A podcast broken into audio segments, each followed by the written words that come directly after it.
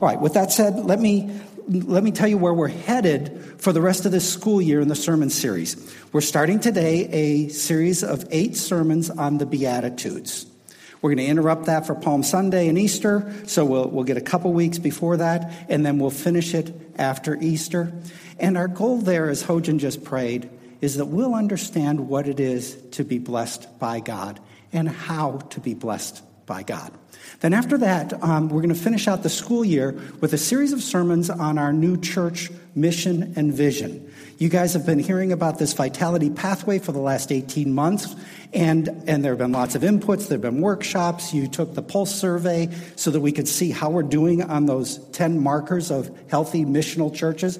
All of that is coming together over the next few months so that after we finish the Beatitude series, we're anticipating introducing and exploring and then figuring out how do we live out the mission and vision that God gives us. Now, we don't know what it is yet, so be praying for this next couple months as the pieces are coming together so that we get there, so that we really do discern, so that when we get there, we know that we know that we know that Jesus is saying we're supposed to do this.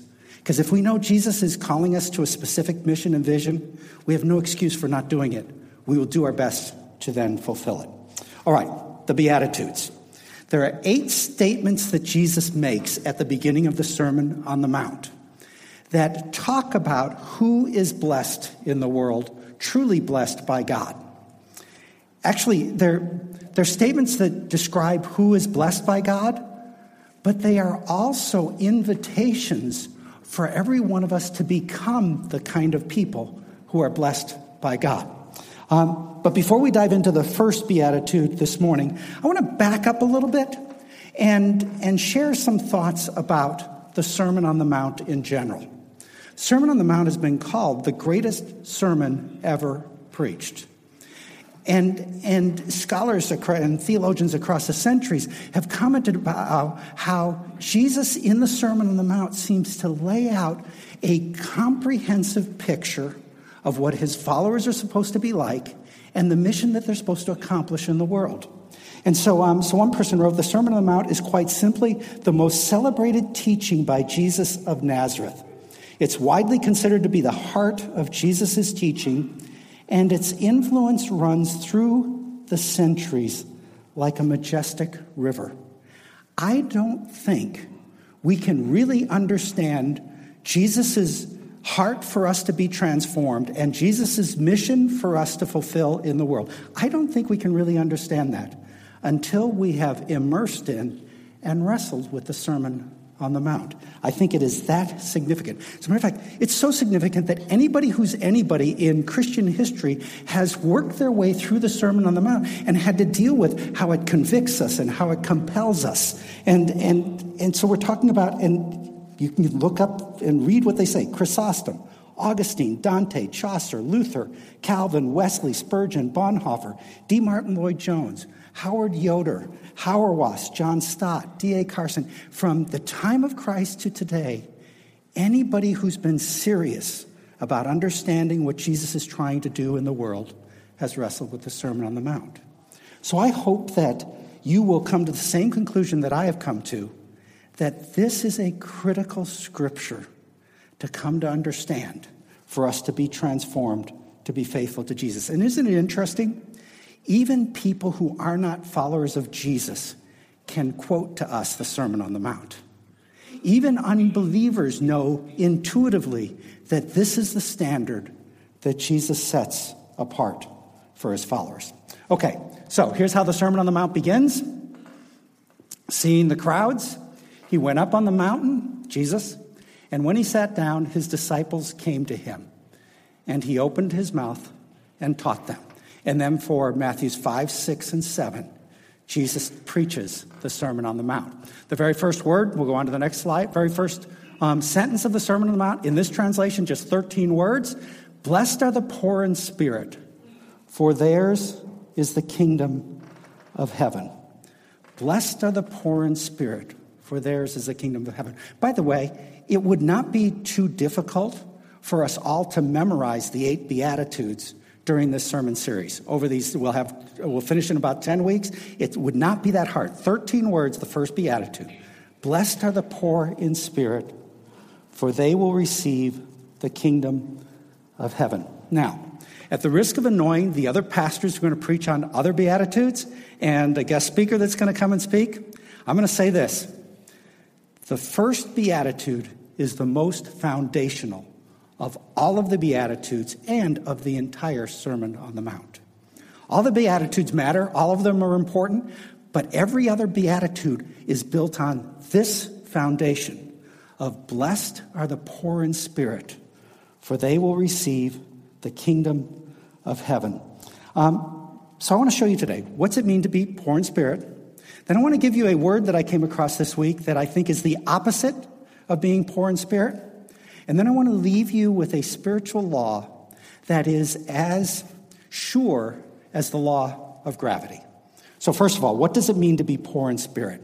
Most of you have probably heard um, a proverb, it's actually Proverbs 16, 18, that goes like this Pride goes before destruction, and a haughty spirit goes before a fall. All right?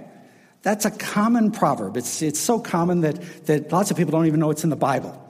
Pride goes before a fall, or before destruction, a haughty spirit before a fall. The very next verse after that well known proverb is what Jesus is reiterating in the first beatitude. Proverbs 16 19 says, Better to be lowly in spirit and even among the oppressed than to share plunder with the proud. I want you to hear that contrast. Better to even be among the oppressed than to share plunder with the proud. Proverbs 29 says, A person's pride brings them low but a person of lowly spirit gains honor. And then just one more, Isaiah brings it into clearer focus. Isaiah 66 Thus declares the Lord, the ones I esteem are those who are humble and contrite in spirit and tremble at my word. In this first beatitude, Jesus uses a very strong word that we translate as the poor. This is not a word that just talks about somebody who's kind of needy. It's not even a word for just people who don't have a lot of money. Jesus found actually the strongest Greek word that he could find to describe the poor. And what the word actually refers to is destitute beggars. The word poor, where that word is translated in other um, Greek literature, it's translated as beggars. To be poor in spirit means to be beggars before God. To be poor in spirit is to recognize that we don't have anything to bring God on our own, that we can somehow earn God's favor or demand God's blessings. To be beggars in spirit is to have a complete absence of pride. It is to see ourselves before God as really worthy of nothing on our own except what God gives us to make us into what He wants us to be. To be beggars in spirits is to recognize we are spiritually bankrupt before God. Thomas Watson, who is a great Puritan preacher, said, Those who know their own beggary are the poor in spirit. It is those who, seeing no goodness in themselves, despair in themselves, and run fully to the mercy of God in Christ. The very first beatitude, the very first sentence of the greatest sermon ever preached. Jesus is announcing a spiritual fact that only spiritual beggars will inherit the blessings of the kingdom of God, which means that when I understand what Jesus says correctly, I'm confronted with a question Am I a spiritual beggar before God? I got to tell you, it doesn't feel good. I don't want to be a beggar. I want to show up with something to offer. I've spent my whole life trying to be a success so that I would have something to contribute. And then to hear Jesus say that I have to become a spiritual beggar in order to know the blessings of God somehow offends my pride. But the point is this proud people don't receive the blessings of the kingdom. God does not applaud those who believe they deserve it. Instead, God applauds those who know they don't deserve his blessings. So, in the Gospels, we come across the rich young ruler, too proud to humble himself. He did not receive the blessings of the kingdom. Then we come across a Pharisee in the temple praying, and the Pharisee prays and says, Thank you, God, that I'm not like that other sinner guy over there. He never will receive or never did receive the blessings of the kingdom of heaven. In Matthew chapter 7, Jesus talks about a whole bunch of people who are going to show up on the judgment day and say, Didn't we prophesy in your name? Didn't we do great things for you? And Jesus says that they will be sorely disappointed because they were not spiritual beggars. They could not receive the blessings of God. So this week, try to figure out what's the opposite of being poor in spirit. And I came across a word that I think kind of gets it. At least it caught it for me. And here it is the opposite of being poor in spirit is being entitled. To be entitled is to believe that I deserve some kind of special treatment or special privilege. To be entitled means that I believe that I have a right to be treated a certain way. To be entitled means that if I don't get what I want, I am going to loudly complain and I am going to grumble and I'm going to whine and usually I'm going to blame other people because of it. So, a couple images for sort of what entitled looks like. Sort of looks like this. And just not to be gender specific, it also looks like this. All right, another one. Take a look at that one, right? and then there's this one. Anybody know who this is? This is Talia Jane. She was fired from Yelp um, this last month. She posted a 2,000 word open letter naming the CEO of Yelp and blaming him for her not being paid enough to be able to live in LA. She was fired two hours after she posted that letter online. Um, she's not really helped the cause of millennials because if you read much at all, you know that millennials are regularly berated as being a generation that thinks they're entitled. So, the Time Magazine um, article um, not quite a year ago talked about millennials and how millennials have received trophies their whole lives just for showing up. So that somehow they think that they're supposed to get jobs and get promotions and get raises and salaries just because they showed up. But here's what I want you to know this whole thing of entitlement is not a millennial thing. This is every generation and every person who thinks they've got something to stand on. This whole thing, I, I, I came across a couple um, cartoons this last week of these older people receiving Social Security and Medicaid, complaining about millennials being too entitled. All right? Entitlement goes back all the way to creation to the Garden of Eden, where Satan tempted Eve and said, Eve, you are entitled to be equal to God. Entitlement is every single one of us when we refuse to see that we are spiritual beggars before God. So then I started thinking, what does entitlement look like versus poverty of spirit? And I looked around this last week, and, um, and I, was, I was actually at the Flour Bakery at the Back Bay Station, and I thought, yeah, I got to just pay attention to entitlement versus poverty of spirit. And so as I left the, the bakery, I walked across the, the crosswalk, and, um, and I got you know, halfway across the street, and this car that seemed to be very annoyed that I made him slow down came alongside me and laid on the horn. And I thought, that's what entitlement looks like.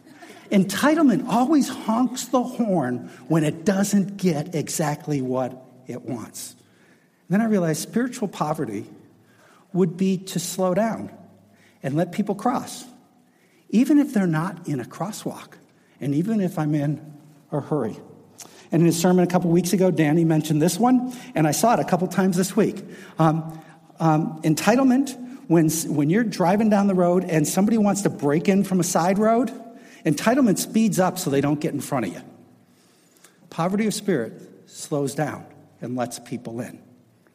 In so many ways, Poverty of spirit slows down and lets people in. I watched the Republican um, debate this last week. Anybody watch it? Okay, all like nine of us. You didn't miss anything? What we watched was this, this competition of entitlement between the people on the stage. Entitlement gets annoyed in Boston when there are too many people on the T. You know how it gets all crowded? Poverty of spirit, I realized on the crowded T this week, poverty of spirit sees that as an opportunity to pray for more people to be blessed by Jesus. Entitlement, this didn't happen this week, but I thought of it. Entitlement insists that my wife agree to my superiority in arguments. you want the microphone, Marla? it's always wonderful when Marla goes, huh. Entitlement insists that my wife agree to my superiority when we argue. Poverty of spirit, we ask each other and we ask those who disagree with us what they're thinking and feeling because maybe we have something to learn from them. Entitlement demands that God meets my expectations. And when He doesn't, then we just ignore Him. Entitlement, when it comes across a scripture like this that, that really humbles us, entitlement says, nah, I'm not going there. Whereas poverty of spirit adapts our lives to the things that God wants to do. Entitlement demands what it deserves. Poverty of spirit knows it deserves nothing. Here's the neat thing. When you don't know, when you know that you don't deserve anything, you're free and you can rejoice in everything. If you think you're entitled, you have to keep wrestling with everybody else on the face of the earth who also thinks they're entitled. So entitlement grumbles, poverty of spirit expresses gladness. Entitlement competes. Poverty of spirits considers others better than themselves and is content and calm. Entitlement blames. Poverty of spirit blesses. Entitlement brags. Poverty of spirit begs. So here's what I think poverty of spirit looks like. That's Pope Francis. And if you just Google, you know, washing feet, you come up with hundreds of images of the guy that probably has more status in any Christian church on the face of the earth. Humbly washing, and so so many of the pictures of him are not just washing people's feet, but kissing the feet of, of deformed children. And um, I think that's what poverty of spirit starts to look like. So I want to leave you with a spiritual law that, as I said before, is just as true as the physical law of gravity. And it is this we cannot be filled with God's blessings until we're emptied of ourselves. I think that's part of the point of this beatitude. We can't be filled by God's blessings until we are empty of ourselves. Spiritual beggars are the ones who are blessed by God precisely because they're not so full of themselves that they have no room for God's blessings. To the extent that we think we deserve God's blessings, we don't have room for God's blessings. So, a couple of, a couple of great preachers on this text. This is Charles Spurgeon, great preacher of the last millennium. He said, The way to rise in the kingdom is to sink in ourselves. When a person sees himself or herself as nothing, out of this nothing, God makes a most beautiful creation. It is God's method to make a person poor in spirit and then fill that person with the graces of the Spirit. While we are full of self sufficiency, we are not fit for Christ. And then I like this. Um, Thomas Watson was a, a Puritan preacher. I like this turn of phrase. He says, If the hand be full of pebbles, it cannot receive gold. Got to empty the pebbles if we're going to receive the gold of God's blessings. And Martin Luther, this is what he says. He says, Because we are willing to be poor, we have a beautiful, glorious, great, and eternal possession in heaven. Listen to this. We give up a crumb to receive a crown. We give up a crumb to receive a crown. All right, this spiritual law that we have to be emptied of ourselves before we can be filled by the blessings of God, it applies both to our salvation and to our formation. So let me talk to those of you who, who may not yet have stepped over the line of faith in Christ. And here's what this beatitude says to you it invites you to come before Jesus and to quit trying to prove yourself to Jesus or quit trying to earn something with Jesus and just to come to Jesus the way you are. Interesting thing happens when we come to Jesus the way we are and not with our, our attempts to somehow deserve him. Interesting thing happens when we come to Jesus the way we are. We find out that he accepts and loves us, not for what we do, not for how spiritual we can be, not for how good a people we can be, but Jesus accepts and loves us for simply because of who we are. So I want to invite you. If you've not stepped over the line of faith, all you need to do is come to Jesus in a simple prayer. Something like, Jesus, I want to come to you and know you. I want to empty out the sins in my life because we've all sinned. Um, Romans says we've all sinned and fallen short of the glory of God. There are things we've done that we should not have done, and there are things we should have done that we did not do. And so, simple prayer Jesus, I come to you knowing that I have sinned. Would you forgive me? Would you help me to empty myself so that you can come into my life and lead me? That's all it takes to step over a line of faith. On one side, Jesus is still somebody out there somewhere. On the other side, Jesus becomes Savior and friend, and the Holy Spirit of God comes into your life and fills you with His graces and His blessings. If you've not, if you've not stepped over that line of faith, there's no better day to do that ever than the day that we are in at this moment. And so uh, when we get ready for communion, I'm going to encourage you just simply say that kind of prayer to Jesus. And then before you leave, and when you come to communion, come up and receive. But before you leave, tell at least one other person that you prayed a prayer to be emptied of yourself so that Jesus could fill you, so that we can rejoice with you. All right. But this spiritual law doesn't apply just to our salvation, it also applies to our formation. And in the same way, Many of us are too full of too many things to have any more space for God's blessings in our lives. We have too many relationships we're trying to manage. We have too many competing desires. We have too many goals that we're trying to achieve. We have too many people we're trying to please. And as long as we are filled up to here with ourselves, there's no room for God to give us his blessings. And you know that that's true? Because when you can't handle life, usually the first thing that goes is your abiding walk with God. Spiritual life leaves first. And I want to encourage you this spiritual truth that we have to be empty in order to be filled applies to our transformation. That we probably, many of us, and probably in all of our lives at some point, we need to take an inventory and we need to start emptying stuff that's blocking the blessings of God. First thing we empty, of course, we get rid of sin, but we know that. But Hebrews 12 says that we don't just get rid of sin that easily entangles us, but we also get rid of everything else that hinders. What in your life is hindering you? What entitlement? What commitment?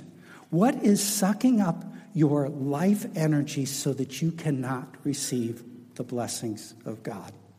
And so when we come to preparation for communion in just a moment, I want to encourage you to ask Jesus to help you figure out what is filling you too much to receive blessings from Him. Because here's the thing when we become poor in spirit, God can pour His Spirit more and more fully into our lives. And then we start to live in the blessings of the kingdom of God. And we'll talk more about um, what those blessings look like um, as we get further.